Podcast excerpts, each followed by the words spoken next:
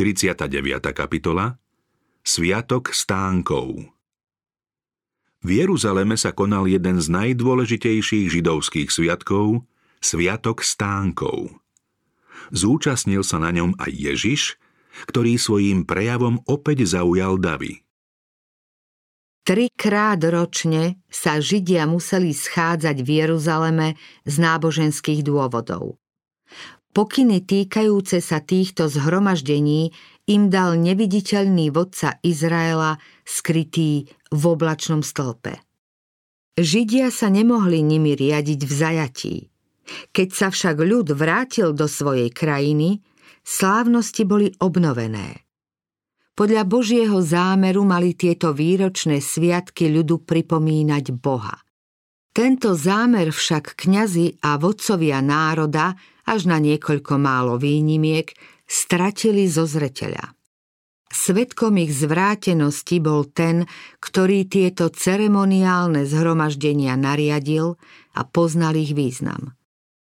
Sviatok stánkov bol posledným zhromaždením v roku. Hospodin chcel, aby ľud v tomto sviatočnom čase uvažoval o jeho dobrote a milosrdenstve. Celá zem bola pod jeho dohľadom a prijímala jeho požehnanie. Dňom i nocou nad ňou bdel, slnkom a dažďom sa staral o úrodu. Z palestínskych údolí a rovín sa zberalo obilie.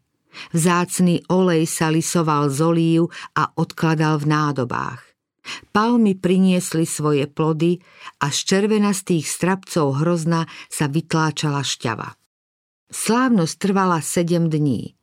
Obyvatelia Palestíny a mnohí aj z iných krajín odišli zo svojich domovov a prišli do Jeruzalema, aby sa mohli na slávnosti zúčastniť. Ľudia prichádzali z ďaleka i z blízka a na znamenie radosti neprišli s prázdnymi rukami. Starí i mladí, bohatí i chudobní, všetci priniesli nejaký dar ako prejav vďaky tomu, ktorý svojou dobrotou žehnal rok a sítil ich hojnosťou. Z okolitých lesov sa prinieslo všetko, čo lahodilo oku a vyjadrovalo všeobecnú radosť. Takže mesto malo vzhľad prekrásneho hája. Táto slávnosť bola nielen poďakovaním za úrodu, ale aj pripomienkou, ako sa Boh staral o Izrael na púšti. Na pamiatku svojho stanovania na púšti bývali Izraelci po tieto dni v stánkoch prikrytých zelenými vetvami. Postavili si ich na uliciach, na chrámovom nádvorí alebo na strechách domov.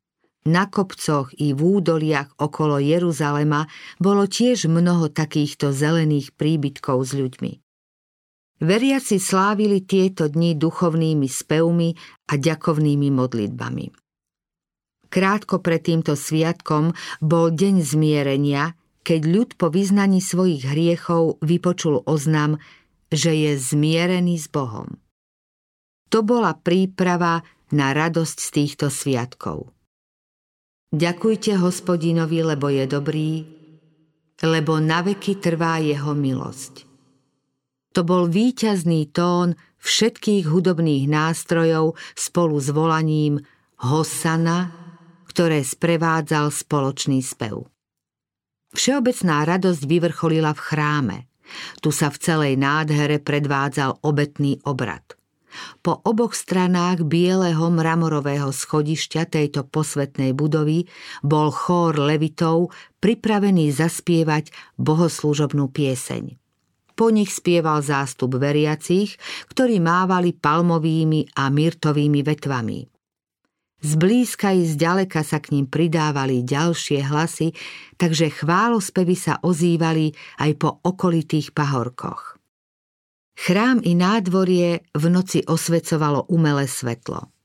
Hudba, mávanie palmovými vetvami, radostné hosana, veľké zhromaždenie ľudu vo svetle vysiacich lámp, kňazské rúcha a veľkolepé obrady tvorili scénu, ktorá v prítomných zanechávala hlboký dojem. Najdojímavejším a najradostnejším obradom slávnosti bol však ten, ktorý pripomínal pobyt Izraelcov na púšti. Hneď na úsvite zaznieval z kňazských strieborných trúb dlhý, prenikavý tón. Odpovedali naň zvuky iných trúb a radostný jasod ľudu zo stánkov sa niesol po kopcoch i dolinách a vítal tento slávnostný deň. Kňaz potom nabral z tečúcich vôd kydrónu do nádoby vodu, zodvihol ju ponad hlavu a za zvuku trúb podľa taktov hudby pomalým a slávnostným krokom vystupoval po širokých chrámových schodoch, pričom spieval slová žalmu. Zastavili sa naše nohy v tvojich bránach, Jeruzalem. Kňaz priniesol nádobu Goltáru, ktorý bol uprostred kňazského nádvoria – tu boli aj dve strieborné umývadlá a pri každom z nich stál kňaz. Do jedného umývadla nalial vodu z nádoby a do druhého víno. Obsah oboch vtekal do potrubia, ktoré bolo spojené s kydrónom a viedlo do mŕtvého mora. Posvetená voda predstavovala prameň, ktorý na Boží rozkaz vyrazil zo skaly, aby uhášal smet Izraelcov. Potom zneli jasavé chválospevy. Hospodin je moja sila a moja pieseň. On sa mi stal spasením. S radosťou budete čerpať vodu s prameňou spásy. Ježiš otáľa s odchodom na slávnosť. Keď sa synovia Jozefa z Nazareta pripravovali na slávnosť stánkov, videli, že Ježiš ničím nenaznačil, že by tam chcel ísť. Pozorne ho sledovali. Po uzdravení chorého v Bethesde nebol ani pri jednej z národných slávností. Snažil sa vyhnúť sporom s jeruzalemskými predstaviteľmi a preto sa venoval práci v Galilei. Jeho zdanlivé prehliadanie náboženských zhromaždení a zrejmé nepriateľstvo voči nemu zo strany kňazov a rabínov mýlili jeho známych, ba aj samotných učeníkov a príbuzných.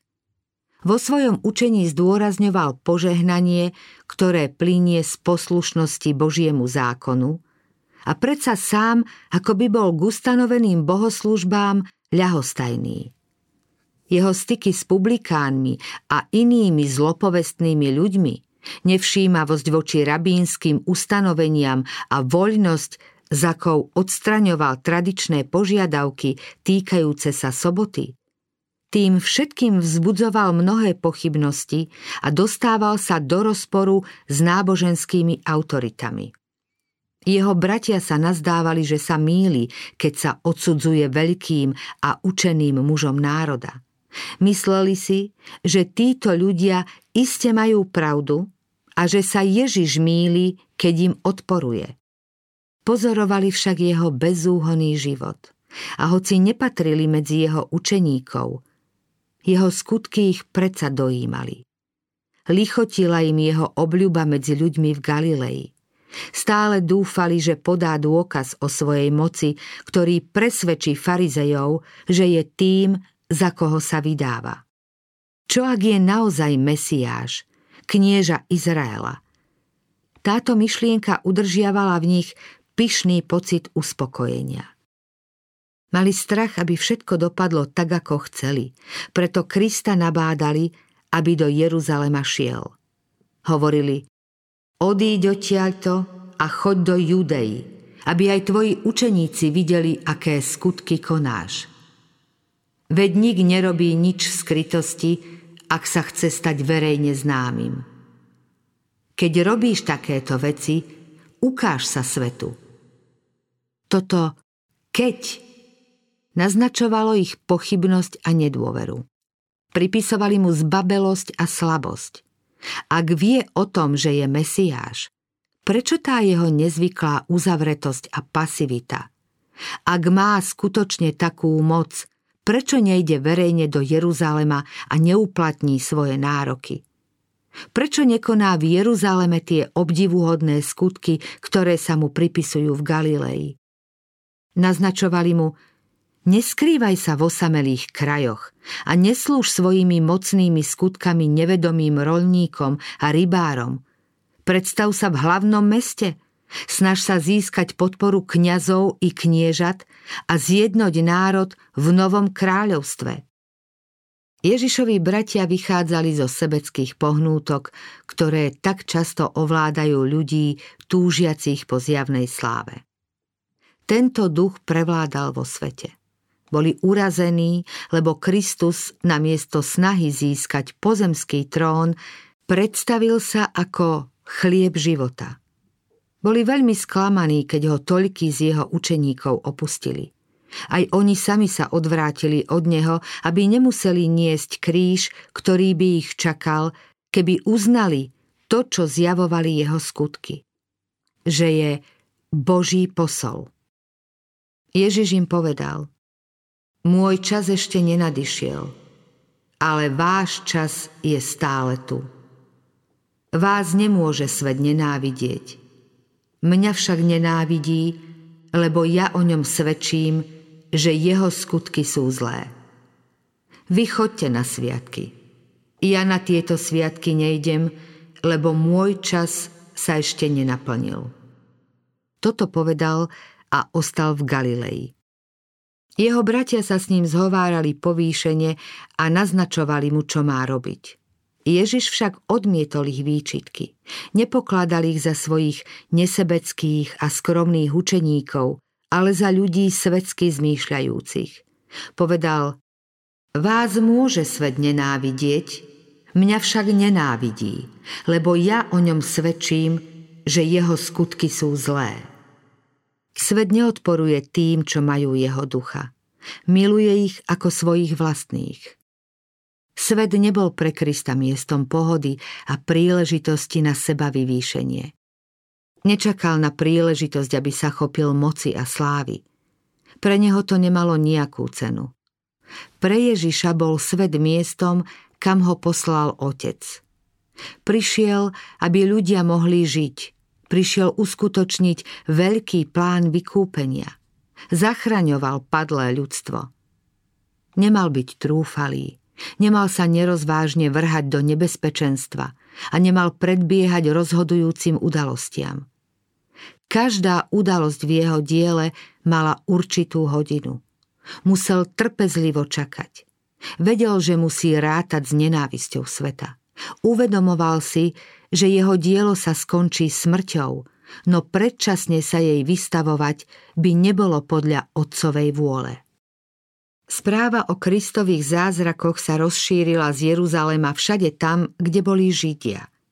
A hoci ho už celé mesiace nebolo vidieť pri sviatočných príležitostiach, ľudia sa neprestali o neho zaujímať. Zo všetkých končín sveta prišli mnohí na slávnosť stánkov v nádeji, že ho uvidia. Na začiatku slávnosti sa mnohí naň spytovali – Farizei a poprední muži očakávali jeho príchod, lebo dúfali, že im poskytne príležitosť, aby ho mohli odsúdiť. S netrpezlivosťou sa pýtali, kde je. To však nikto nevedel. Každý myslel predovšetkým na neho. Zo strachu pred kňazmi a staršími sa nikto neodvážil uznať ho za Mesiáša, ale všade sa potichu no s celou vážnosťou hovorilo o ňom. Mnohí ho obhajovali ako posla od Boha, kým iní ho označovali za podvodníka. Na slávnosti Ježiš medzi tým nepozorovane prišiel do Jeruzalema. Vyhliadol si málo navštevovanú ulicu, aby sa vyhol chodcom, ktorí prichádzali do mesta zo všetkých strán. Keby sa bol pridal k niektorej z karaván putujúcich na túto slávnosť, bol by pri vstupe do mesta upútal na seba všeobecnú pozornosť a nadšenie ľudu by bolo podnietilo vládcov proti nemu. Aby sa tomu vyhol, rozhodol sa, že pôjde opustenou cestou. Počas slávnosti, keď rozruch okolo jeho osoby vrcholil, prišiel na nádvorie chrámu, kde bol veľký zástup. Pretože ho ľudia dosiaľ na slávnosti nevideli, domnievali sa, že sa obáva moci kňazov a starších. Jeho prítomnosť ich prekvapila. Všetci zmlkli. Divili sa, ako dôstojne a odvážne sa správa medzi úhlavnými nepriateľmi, ktorí usilovali o jeho život. Keďže sa stal stredom pozornosti tohto veľkého davu, oslovil zhromaždených ako nikto predtým. Jeho slová svedčili o tom, že zákon a izraelské ustanovenia, obetnú službu i odkaz prorokov pozná oveľa lepšie, než bývalo u kňazov a rabínov zvykom. Búral priehrady formalizmu a tradície. Zdalo sa, ako by mu budúce udalosti prebiehali pred očami – o pozemských i nebeských veciach, o záležitostiach ľudských i božích, hovoril s úplnou istotou ako ten, kto videl neviditeľného.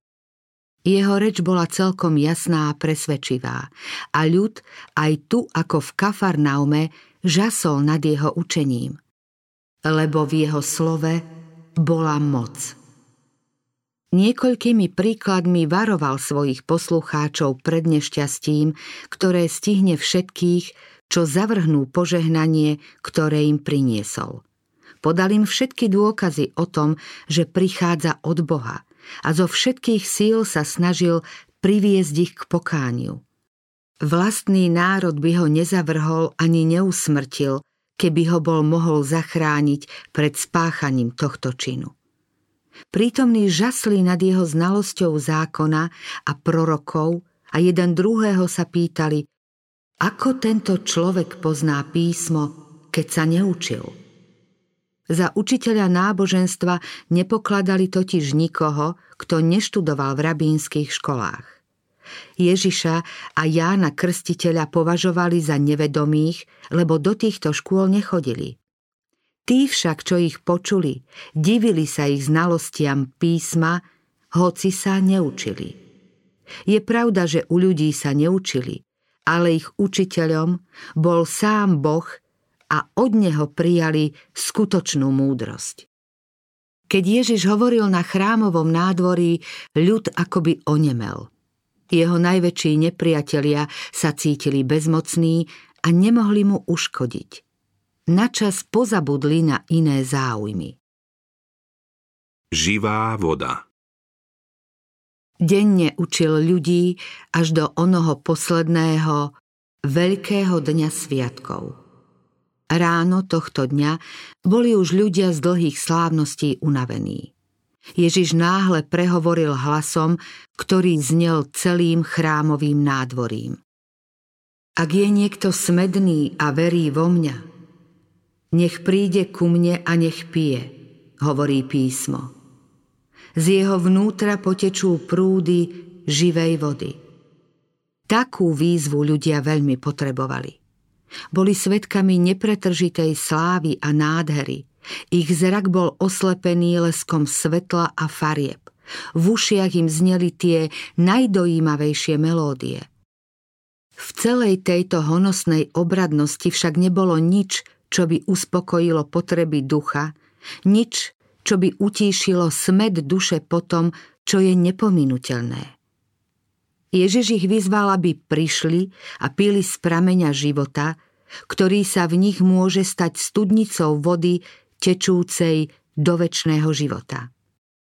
Onoho rána kňaz konal obrad pripomínajúci udalosť, keď Mojžiš udrel na púšti do skaly. Skala predstavovala toho, ktorý svojou smrťou spôsobí, že živé prúdy spasenia potečú všetkým duchovne vysmednutým. Kristove slová boli vodou života. Tu, v prítomnosti zhromaždeného davu, sa Kristus vystaví ranám, aby svet dostal vodu života. Utrpením chcel Satan zničiť Krista, knieža života, no pod údermi zo skaly vytriskla živá voda. Pri Ježišových slovách sa ľudské srdcia zachvievali neznámou bázňou a mnohí boli ochotní so Samaritánkou požiadať Daj mi takej vody, aby som už nebola smedná. Ježiš poznal potreby duše. Sláva, bohatstvo a česť nemôžu uspokojiť srdce. Ak je niekto smedný a verí vo mňa, nech príde ku mne a nech pije. Rovnako víta bohatých i chudobných, veľkých i malých. On sľubuje pomoc preťaženým, potešenie zarmúteným a útechu zúfalým. Mnohí z tých, čo Ježiša počuli, oplakávali sklamané nádeje, mnohí utajovali skrytý bôľ, Mnohí sa snažili utíšiť svoju neuspokojenú túžbu po veciach sveta a po ľudskej chvále. Keď však všetko získali, zistili, že svojou námahou dospeli len k deravej studni, z ktorej sa smed nedal utíšiť. Aj uprostred lesku radosných slávností zostávali nespokojní a smutní. Z pochmúrnych myšlienok ich vyrušila náhla výzva – ak je niekto smedný. A keď počuli ďalšie slová, v ich mysli sa vznietila iskra novej nádeje. Duch Svetý im dotiaľ pripomínal tento symbol, kým v ňom nepostihli ponuku neoceniteľného daru spasenia. Kristové slová dosiaľ zaznievajú tým, čo cítia duchovný smet a ešte naliehavejšie vyzývajú nás – než tých, čo ich počuli v chráme v onen posledný deň slávnosti. Studňa je prístupná všetkým.